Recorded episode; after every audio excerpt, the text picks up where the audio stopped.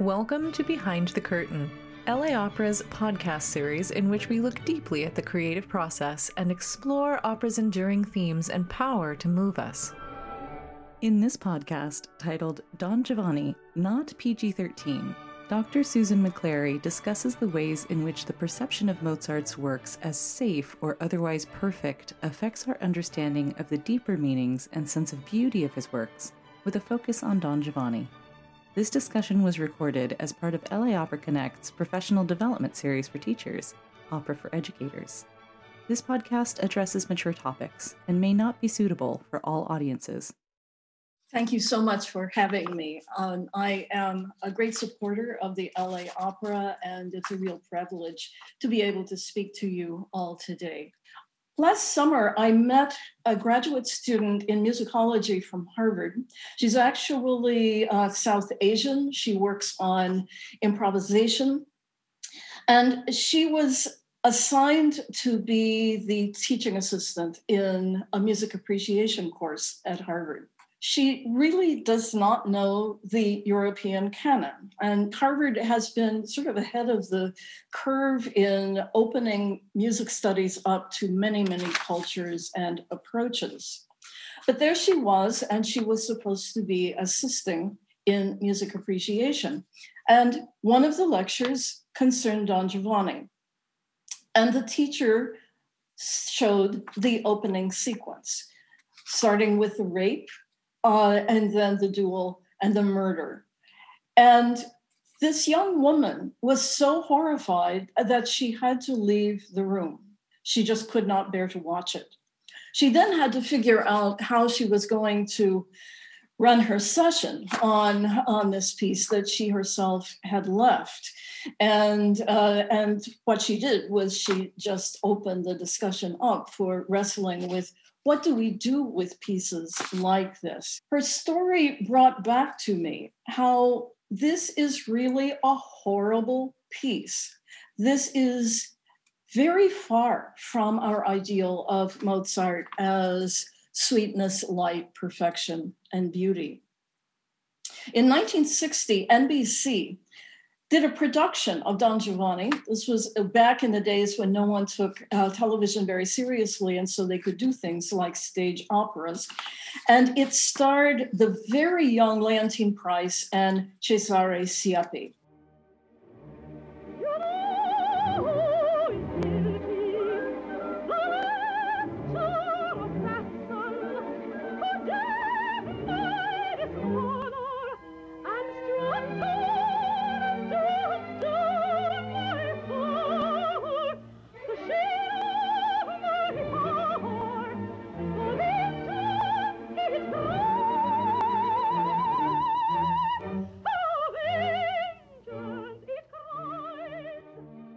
So when this opera first opened on my television screen, there was this young Leontyne Price screaming and trying to get this repellent man off of her. That was one of my introductions to actually watching opera. I uh, had watched, had listened to the piece a lot before that, but I had never seen it. Now, this was in 1960. I was 14 years old. And, um, and I sometimes think, did that warp my little mind? Well, a lot of people in musicology would assume that maybe that's exactly what happened was that very early exposure uh, that brought classical music and rape together did warp my little mind but in any case uh, i have persevered as they say uh, but i still uh, think about what is the impact of a piece like this on very young viewers? This opera was written in collaboration, of course, with Lorenzo da Ponte. Very, very interesting man, born a Jew, then converted to Christianity in order to marry a, a Catholic woman. Then, after she died, he became a Catholic priest. And then his womanizing and gambling forced him uh, to leave Europe altogether. He fled to the United States in 1805, where he opened a grocery store. But eventually, he became a professor of Italian at Columbia University. the first professor of Italian in uh, at Columbia, also the first Jew uh, at Columbia University, and the first Catholic. Amazing. He also started an opera company in New York called the Italian Opera House, which was the forerunner of the Metropolitan. So, an extraordinary figure. Together with Mozart, he wrote a trilogy of operas The Marriage of Figaro's, Don Giovanni, and Così fan tutte. Now, all of these are very much adult themed operas. They all involve sex. They all involve class conflict. They all are deeply cynical. These are not straight ahead fairy tales, the way we sometimes think Magic Flute is. Don Giovanni is especially concerned with uh, sexual and power abuses.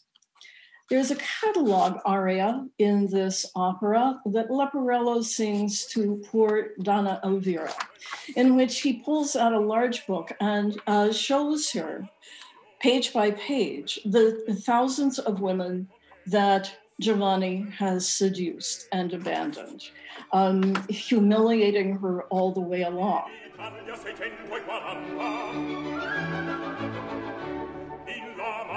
Lamagna duecento e trentuna Cento in Francia, in Turchia, novantuna. Ma in Ispagna Ma in son già mille tre. It is meant to be a comic aria, and it's very, very funny. Uh, he has uh, graphic depictions of tall women, short women, blonde women, dark women, uh, old women. And he saves for the last what he says are Giovanni's favorites, which are young girls. People laugh all the way through the catalog aria.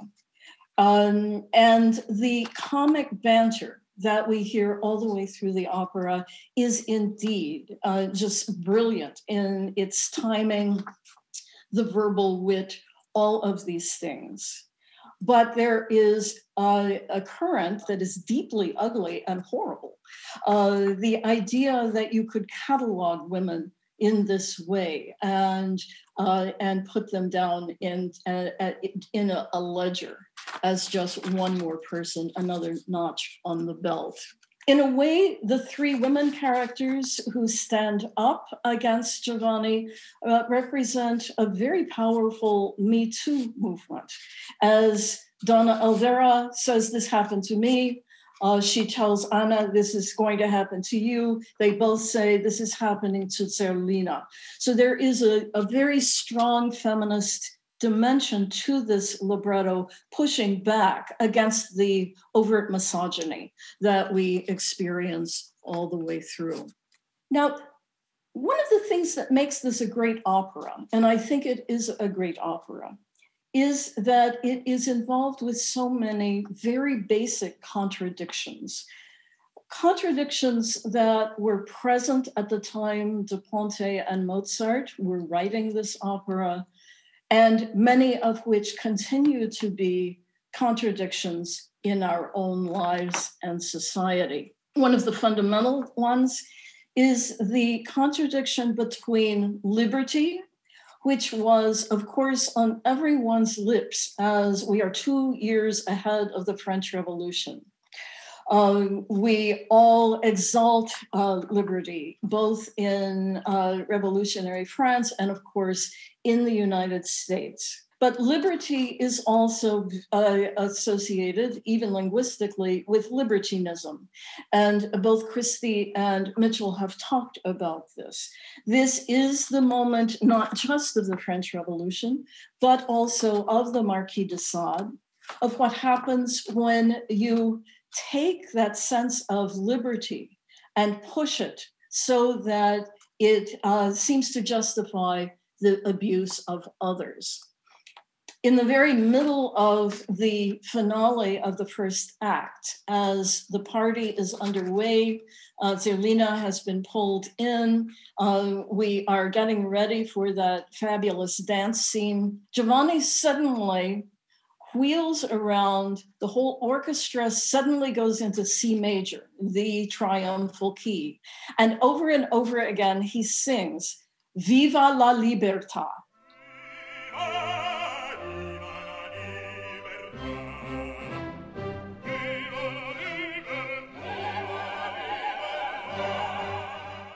Long live liberty, the rallying cry of the French Revolution. So, this is clearly a shout out to that audience of all of those revolutionary ideals that are happening. But we know that Giovanni's sense of liberty is his ability or he, what he sees as his right to take advantage of all of the women around him. That contradiction or that confusion over what constitutes liberty is very much alive and well to our very uh, day when we see people uh, refusing to wear masks because it is their liberty to refuse to do that. And just this morning, it was reported that the uh, airlines are having to try to figure out what to do about these people who refuse to wear uh, masks when they come onto airplanes um, and the conflicts, the fights that break out over this. So, what is liberty? That was something that was very much under debate at the time this opera was premiered. Uh, it has surfaced again and is something that we are struggling with on a day to day basis right now. Another contradiction that this opera faces head on has to do with the emerging of the Gothic uh, those ghost stories, those tales of the undead, of monsters that come out of the graveyard, uh, that uh, that haunt us. These are stories are beginning to circulate again. And one of the principal models for the Gothic is Don Giovanni, which suddenly, on this Enlightenment stage, is bringing back this hoary old story of this statue who comes to life um, and uh, who eventually will pull Giovanni down uh, to hell. Now, that kind of of uh, ghost story dimension is something that is extremely important to the pioneers of the, the ghost story, uh, such as E.T.A. Hoffmann. Um, in a way, the Gothic is uh, the id of the Enlightenment's ego. The Enlightenment thought it had pushed all of the supernatural out of the way, uh, that, uh, that religion was uh, going to be not the principal force of action, but that people were going to rely on reason. Unfortunately, uh, it's you can you can think that you're going to push these things under, but the rise of the Gothic uh, right around this time uh, it showed that none of those things stayed buried, just as in a Gothic story. They start bubbling up again. Um, and uh, all of the principal composers of the first half of the 19th century involved themselves very strongly with the Gothic. think of Schubert's uh, song, uh, Der Erlkönig, uh, think of the uh, parts of Berlioz' Symphonie Fantastique, uh, the March to the Scaffold, which is based very specifically on uh, one of these Gothic stories.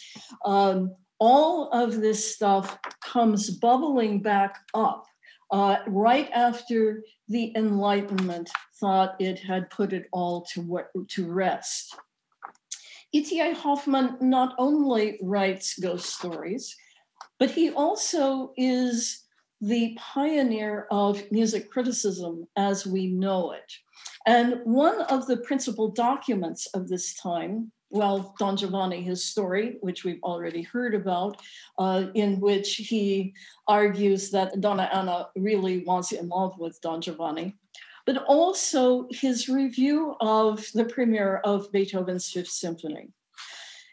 In that review, Hoffmann argues that the romantic sublime, by which he means uh, violence uh, that cannot really be withstood, is going to overcome, overthrow beauty. Um, in Beethoven, he says, we submit to this violence. Uh, uh, that is the aesthetic payoff of this amazing piece that we are just sort of uh, pounded into submission by this piece. This is very much like Kierkegaard's uh, argument.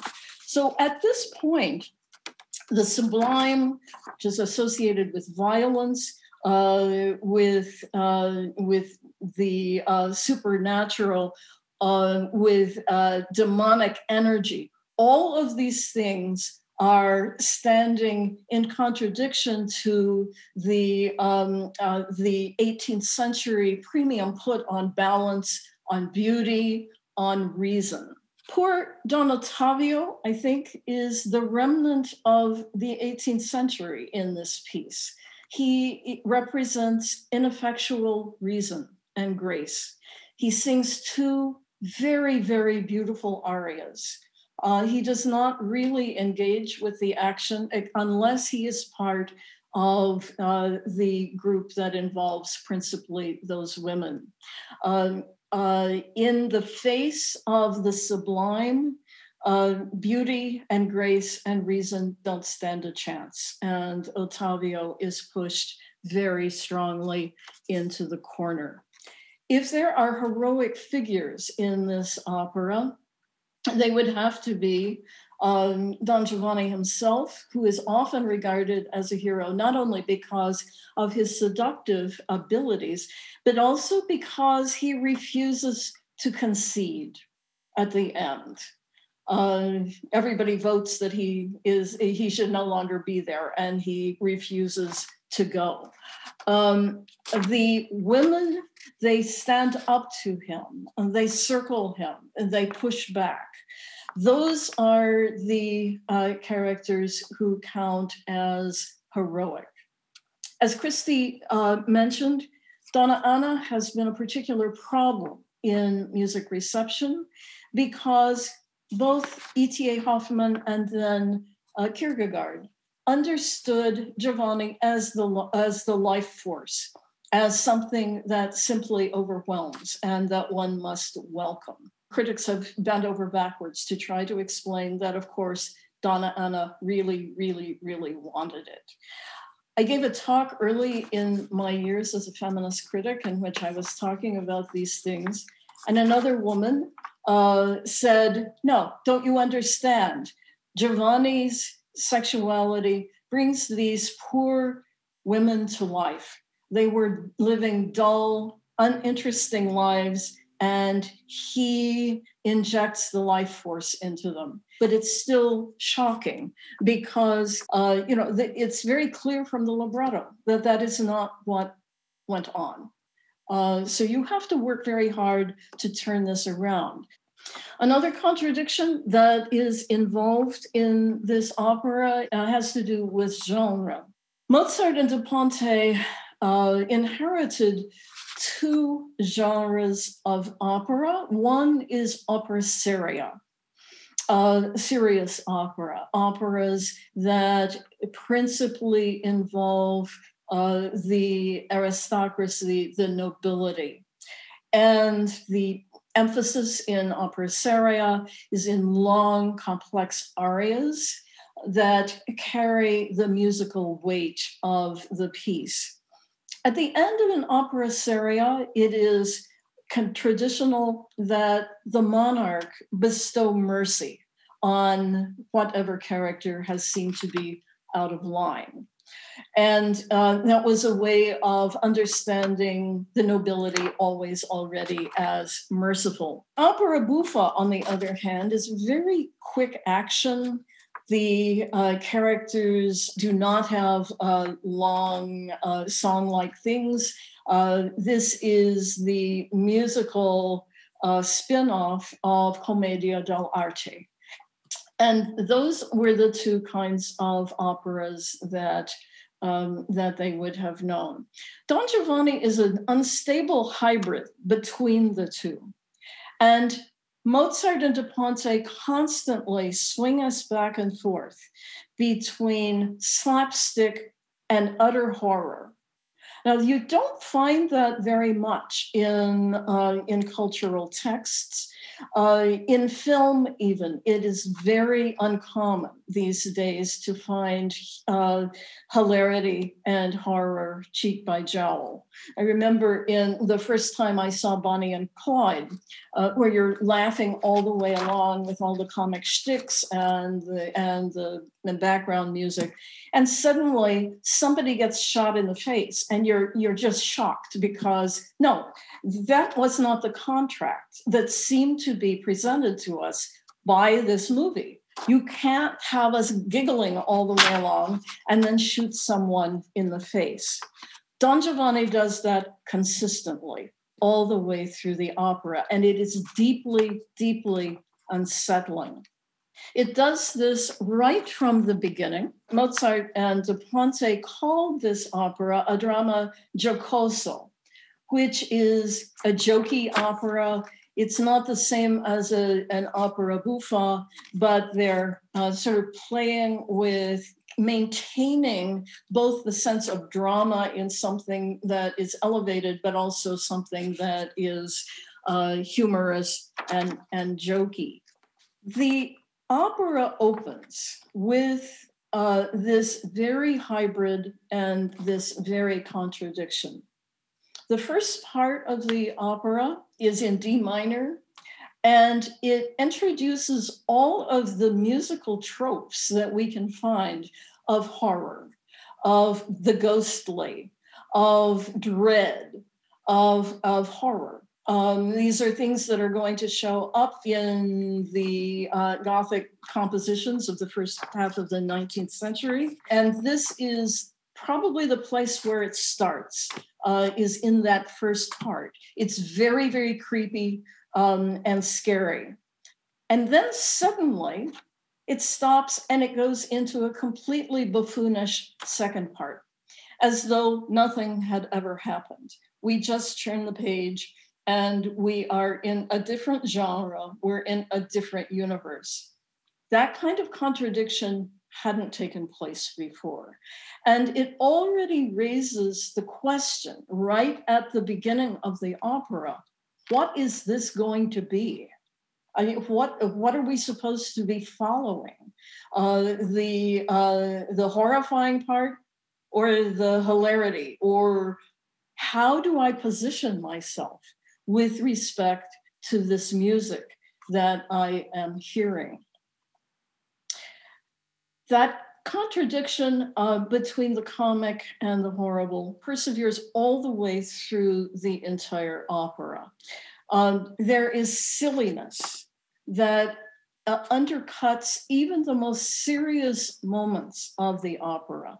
As we've seen as um, as Donna Anna is struggling with Don Giovanni, even these moments of horror are being undercut uh, by uh, by this comic banter. Almost nothing goes uh, un, uh, unresponded to. Donna Elvira's uh, statements are always, almost always undercut by uh, Giovanni and Leporello making fun of her sentiments and creating that contradiction. So you can try to listen through that to her and what she's saying. You can try to take her seriously. But here are these guys who are right up in the front exchanging locker room jokes. Um, and it's uh, it's again very deeply unsettling. Even in the final scene, where we know that Giovanni is going to be dragged down to hell, Leporello is hiding under the table uh, and is continuing to be a buffoon. A scared buffoon, that's how people of the lower class are, but still, uh, the comic banter goes all the way through even that horrible scene where the statue comes back. Now you remember though, I uh, I mentioned that one of the features of opera seria is that mercy is bestowed. Uh, and the person who bestows mercy in this opera is Donna Elvira. In that scene in which she is on her balcony singing about how she still loves him despite everything. And then when she breaks into the party between Leporello and Giovanni at the very end, and uh, and just before the statue shows up, she begs him, please to repent before it's too late.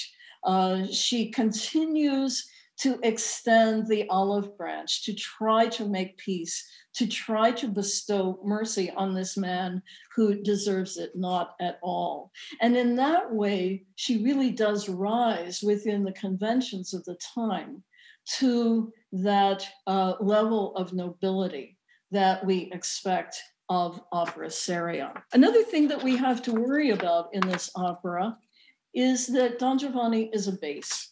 In opera seria, the heroic character was always a castrato, a man who had been altered before he reached uh, sexual maturity so that his voice never changed and he could sing uh, in the soprano or alto range. This is very bizarre to us. I've written a lot, of, as many other people have, on the figure of the castrato and why the castrato became the leading uh, man in 17th and 18th century operas. Mozart himself uses castrati in Idomeneo and also in his last opera, The Clemenza di Tito. So this was not something that was way in the past for him. When he was writing serious opera, he used castrati. There were lower voices in opera before this time, but they tended to be servants. Uh, Leporello is uh, should have a low voice. They could be fathers, such as the commendatore, but they were not leading characters. They were not romantic leads. So here we have a main character, a protagonist, who is really presents himself musically as a comic character, but a comic character who goes about raping and murdering. Um, this is something that would have been tremendously shocking to Mozart and Da Ponte's audiences. Never had a character like this been on the stage with the low voice, with that new uh, virility that is announced in the fact that he is intact, uh, that that he is has not been castrated. There is a new kind of masculinity that is ushered into culture with Don Giovanni.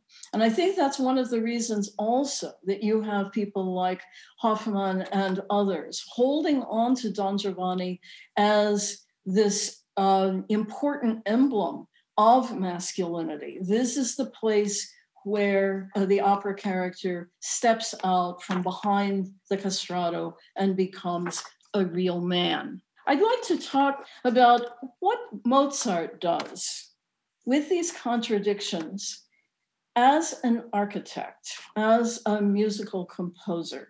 In film studies, we often celebrate moments in movies in which the director decides to use a, single, a single camera shot um, and allows that camera shot to go on for a very long time and to move around. Scorsese's uh, recent movie, The Irishman, there was a scene in which uh, the camera went through uh, a nursing home, uh, wound around and around and around, and finally ended up focusing on the very old Robert De Niro. Now, Mozart is a master of this. And he was because he was also a symphonic composer. This was not the case with most other opera composers of the time. They really specialized in opera, oratorio, um, and then there were people who wrote symphonies. Mozart was a, a, great dramatist in his symphonies, but he was also a great symphonic composer in his operas. And I'd like to talk about a, a few of the moments where he displays this genius which seem to me uh, the places where this opera, you know, just simply, uh, you know, uh, dwarfs almost everybody else. This would have been the model for Wagner uh, looking at the endless melody, trying to come up with operas that don't come up for air for five hours in Tristan and Isolde. It's also the model uh, that Verdi uses uh, in the opening scenes of uh, Rigoletto and La Traviata. And before uh, this, you would have had number operas in which you would have beautiful arias, very sustained arias, um, separated by uh, recitative, very uh, quick conversational exchanges, and then another aria. Mozart works with his skills as a symphonic composer uh, to figure out how to do these single shot camera uh, moments, how to embrace many, many different kinds of actions within a single musical arc. And the first of these is the opening scene of uh, the opera. We've heard the overture. The overture starts off in D minor, then goes into D major. And then we pivot into uh, Leporello, singing about how he really resents having to stand around in the cold while his boss is inside uh, seducing another woman. Nulla sa gradir piova vento sopportar mangiar male mal dormir. So we have um, him sing a, a, an opera buffa song uh, in, but, but one that is very strongly focused on, um, on class criticism uh, which would have been really recognizable at the time. So he's doing this in F major. And then when the struggle begins, suddenly, without a pause, we flip into B flat major, the very way that Mozart would be going along in a certain key in, uh, in a movement, uh, in a symphony, and then suddenly modulates into a different uh, mode, a different key, another uh, emotional quality. And it is in that key that we have the struggle between Donna Anna and, uh, and Don Giovanni.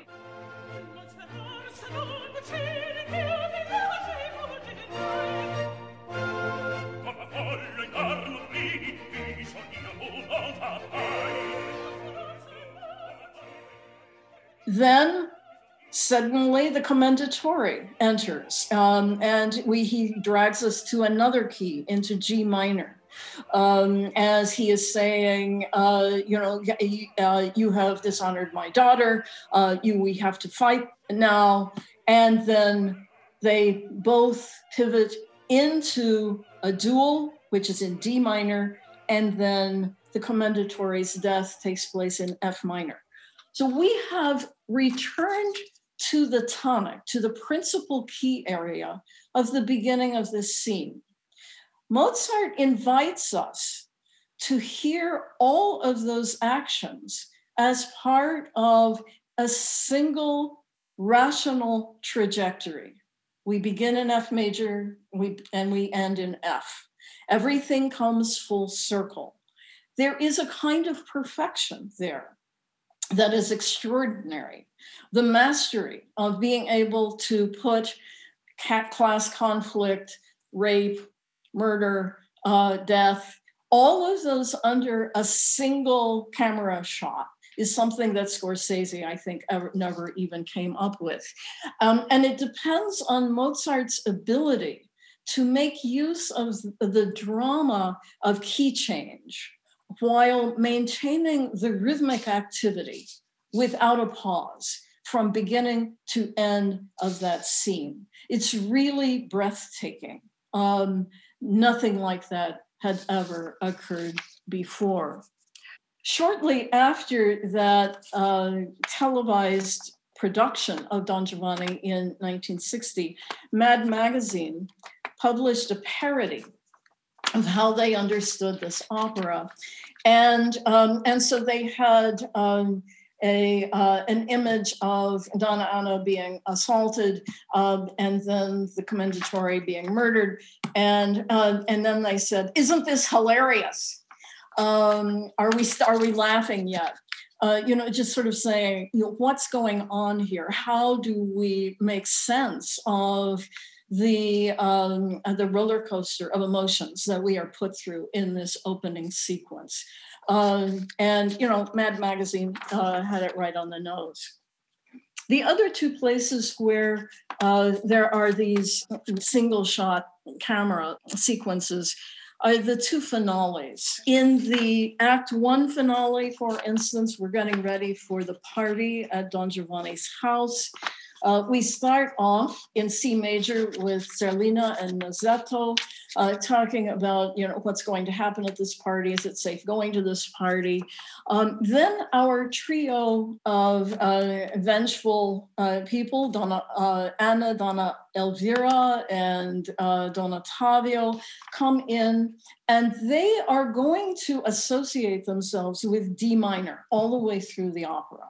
Uh, this is the uh, key that we started off with, with all of that ghostly stuff. It's also going to be the key of vengeance. That is how uh, Donna Anna declares her vengeance uh, in Act One. So, whenever they show up, we are reminded, Mozart reminds us that this is, again, that sub uh, plot of, of vengeance, no matter what's going on in the party. These guys suddenly pivot to D minor. Then Leporello and Giovanni suddenly pop up and they introduce us to the what we will uh, recognize later as the minuet. Our trio comes back in and they pray that they will be given the strength to do what they have to do. They finish their prayer, and this is where Giovanni then sings Viva la Libertà. He is welcoming everyone here. And that is in C major. So we're back to C major. This is a very long loop.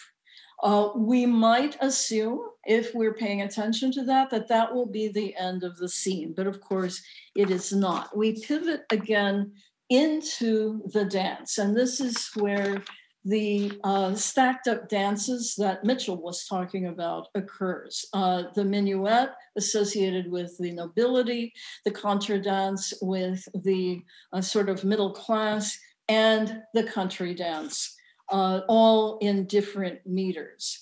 Um, that goes on for a very long time. And if you're watching the score, you see that each of those uh, is barred differently. It's a really strange looking, almost 20th century experimental looking score. But when you listen to it, you can make, persuade yourself that this is all perfection. Everything is just fine. And what causes that house of cards to collapse is Zerlina's scream. And everyone rushes to try to help her.